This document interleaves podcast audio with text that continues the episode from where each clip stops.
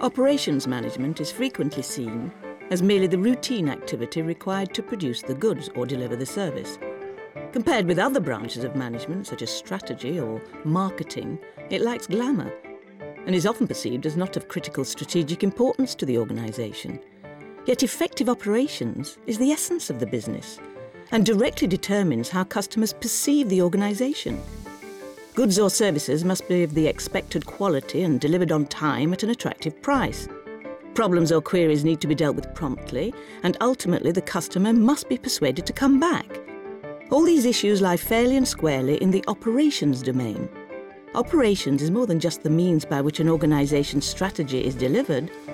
It can be a competitive advantage in its own right. This video provides examples of organisations where effective operations management is vital. Our cases are a low-cost airline, a chain of multiplex cinemas, a doctor's surgery, and a brewery. For all the obvious differences in the nature of these operations, there are several common themes. For example, effective operations management requires that organisations listen to their customers.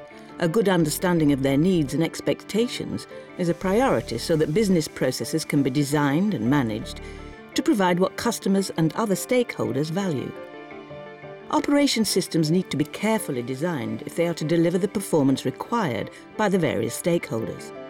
Technology, supply chains, people, and physical arrangements of resources are typically the components manipulated in the design process.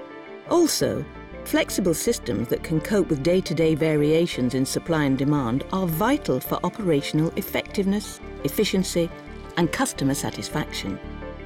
And finally, people are a vital component of any operational system.